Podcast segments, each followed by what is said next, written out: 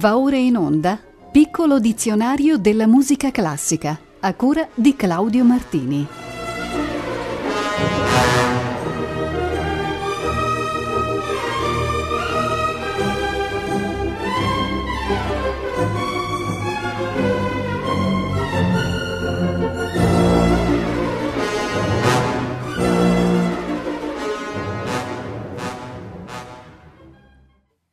Buonasera a tutte e a tutti voi da Laura Guarnieri. La puntata numero 195 del piccolo dizionario della musica classica inizia dall'avverbio rinforzando. Si tratta di un segno dinamico che indica una maggiore intensità di suono o di emissione vocale, che deve solitamente essere progressiva. Fu usato soprattutto dalla scuola di Mannheim, ma la si ritrova, benché raramente, anche nei compositori romantici. Nella ballata numero 2 di Franz Liszt, ad esempio, esso è prescritto verso la fine del brano, dopo l'allegretto. In questo estratto di circa 5 minuti troverete il rinforzando subito dopo la metà. Lo stacco è molto evidente.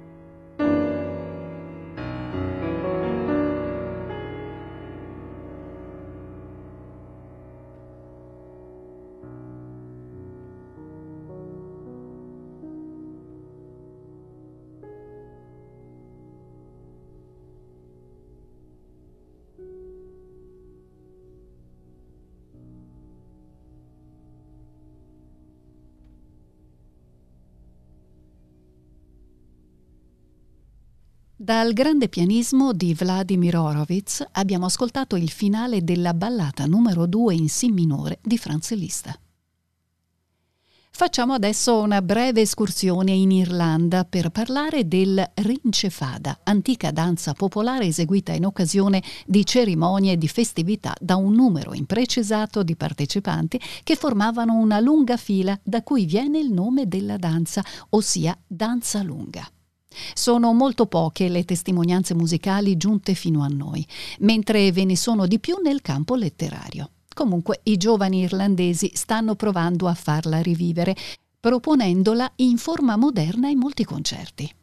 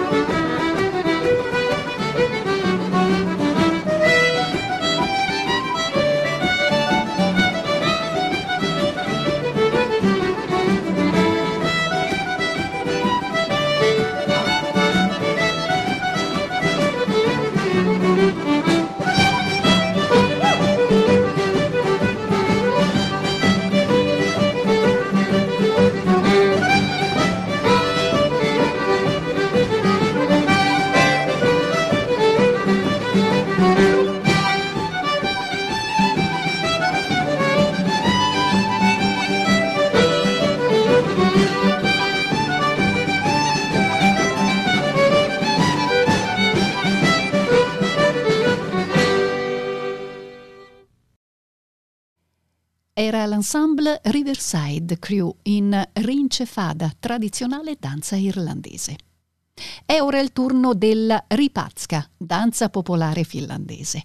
Le scarse notizie che abbiamo di essa ci dicono che appartiene alla parte del paese che confina con la Russia e che quindi risente di quell'influenza. Si sa che poi essa era usata in occasioni festive e conviviali di piccole comunità locali, forse soprattutto in alcuni momenti della festa nuziale. La danza era spesso accompagnata dal cantele, tipico strumento finnico simile ad un'arpa, con un numero di corde che poteva variare da 5 a 13.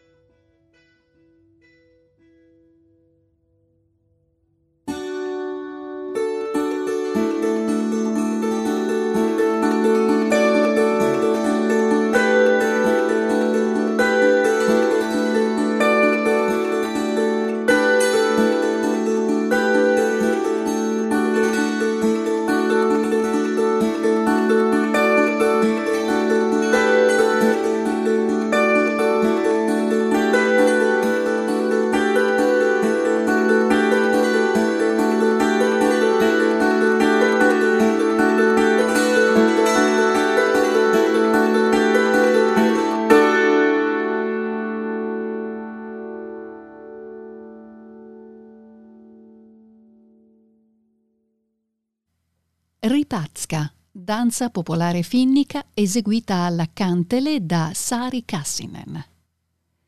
Torniamo nei canoni più propri della musica classica parlando del ripieno, termine che ci rimanda alla forma del concerto grosso. Qui indicava l'insieme degli strumenti che si opponevano al concertino. Nella musica orchestrale del 6 e 700 venivano così chiamate anche le parti che servivano di rinforzo, ossia come raddoppio di quelli principali. Il ripieno sosteneva anche il basso continuo quando questo faceva parte dell'opera da eseguire. Agli esecutori di tali strumenti veniva dato il nome di ripienisti. Ascoltiamo adesso un concerto ripieno di Antonio Vivaldi.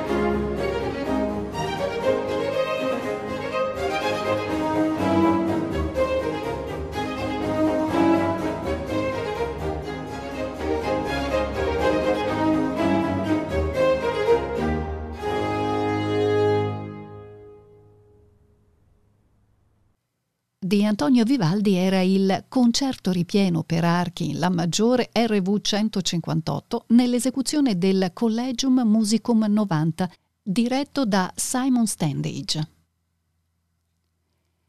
Si trova nella letteratura musicale, anche se più raramente, la nozione di ripieno vocale, il cui significato non è molto dissimile da quello orchestrale. In questo caso la voce di ripieno si integra con quelle soliste e con il coro, contribuendo a formare l'amalgama complessivo delle voci nella composizione. Un riferimento a questa fattispecie lo si trova nella Passione secondo Matteo di Johann Sebastian Bach. Il brano in scaletta, il canto corale Kommt ihr Tochter helft mir klagen, è indicato in partitura come coro con soprano ripieno. Ascoltiamolo.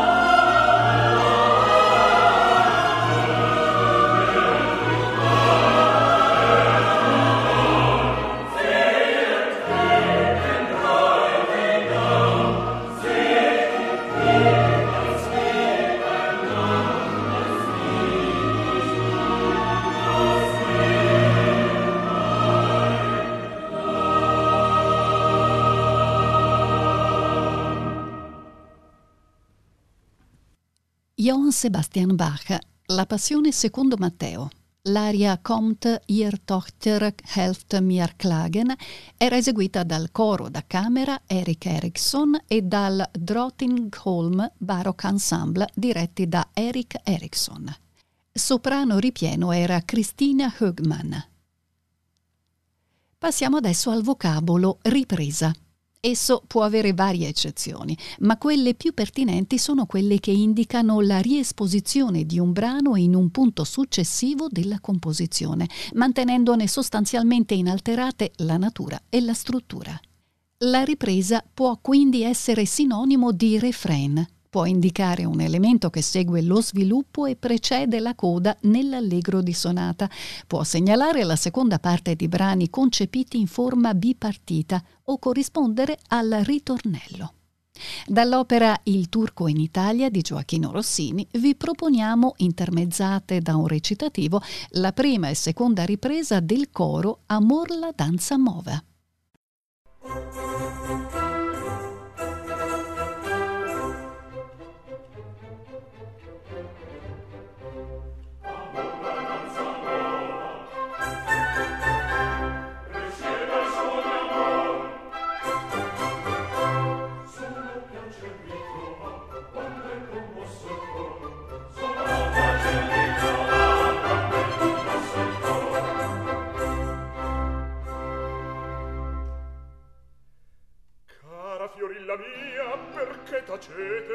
forse sdegnata siete perché venni un po' tardi?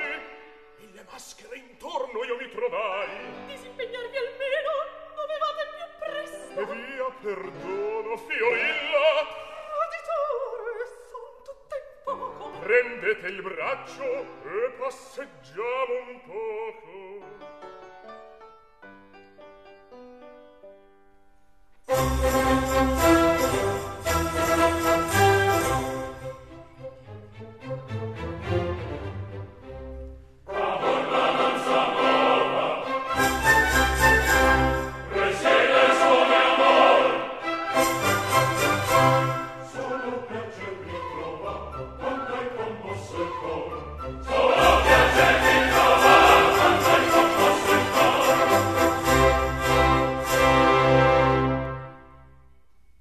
Coro e l'orchestra del Teatro alla Scala di Milano, diretti da Riccardo Chailly, hanno eseguito la prima e seconda ripresa del coro Amor la danza mova, tratte da Il turco in Italia di Gioacchino Rossini.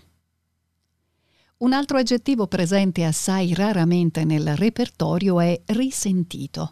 Esso indica uno stato di nervosa alterazione e concitazione nell'ispirazione compositiva e si adatta a brani diversi ma ugualmente agitati e sofferti. Uno, molto lungo, viene da una sinfonia del compositore danese Peder Gram, vissuto tra il 1881 e il 1956. L'altro, assai più breve, è della violista e compositrice statunitense Lillian Fuchs, vissuta a sua volta tra il 1901 e il 1995. Vi trasmettiamo dai suoi 12 studi di fantasia per viola sola il numero 6, indicato appunto come risentito.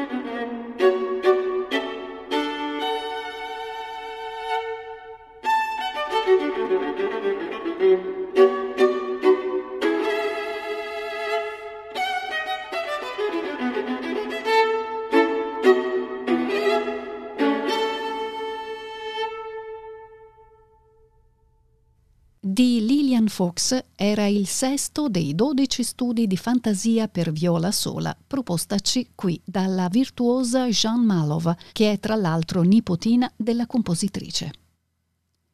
Voltiamo pagina e occupiamoci del vocabolo risoluzione. Nella teoria musicale esso indica quel procedimento per cui un accordo dissonante è seguito da uno consonante e la tensione armonica si scioglie perché i suoni dissonanti risolvono sui suoni consonanti da cui sono attratti. In senso più lato, la risoluzione è la conclusione, armonicamente compiuta e coerente, di una frase musicale, il punto di arrivo di tutta una composizione. Il termine è stato usato da William Grant Steele, compositore statunitense nato nel 1895 e deceduto nel 1978, nell'ultimo movimento della sua Sinfonia numero 1, detta afroamericana.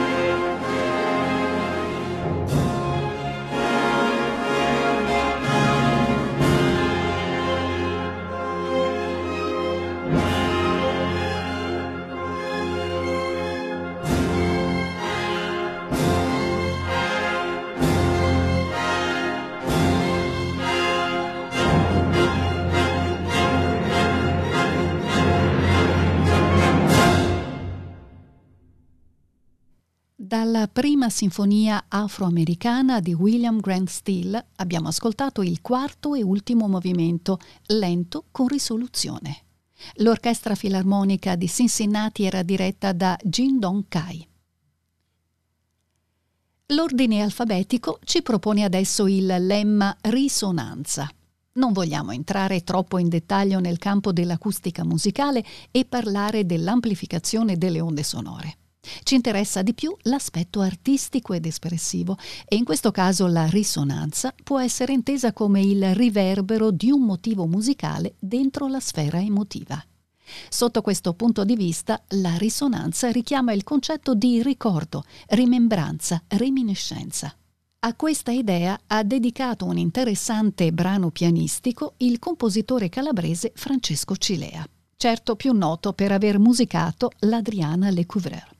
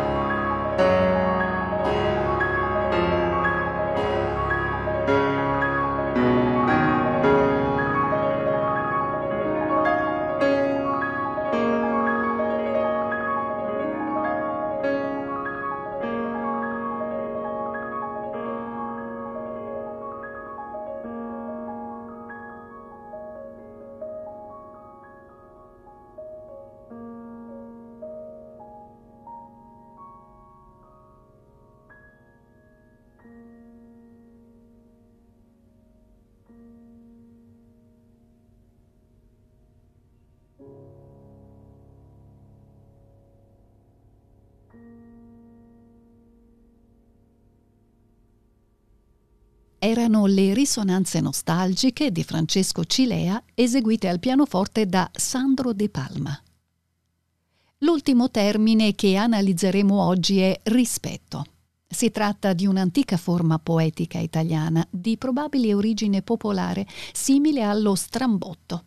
È il contenuto del testo, sostanzialmente di tipo amoroso, a definire questo genere letterario e musicale.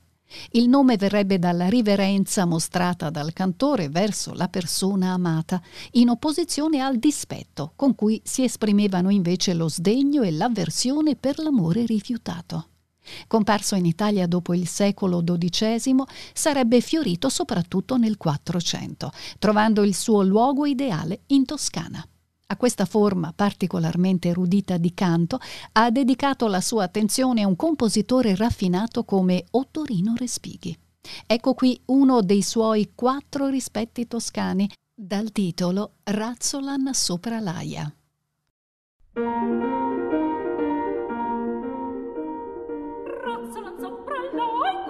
le gallene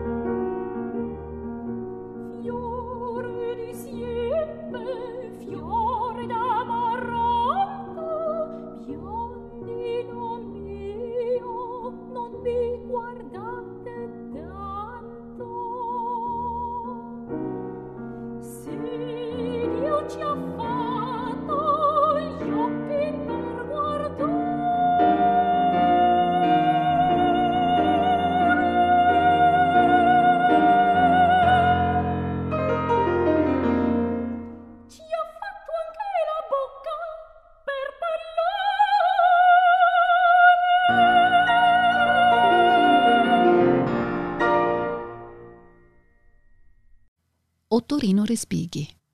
Razzolan sopra l'aia. Sara Meder soprano, Gerard Wiss pianoforte. Con questo brano abbiamo concluso anche questa puntata del nostro piccolo dizionario. Riprenderemo a sfogliarlo il prossimo martedì 1 febbraio, sempre alle 18.40. Continueremo l'esame della lettera R, avvicinandoci ad esaurire anche questa. A tutti voi e a tutte voi un buon ascolto dei programmi di Rete Toscana Classica.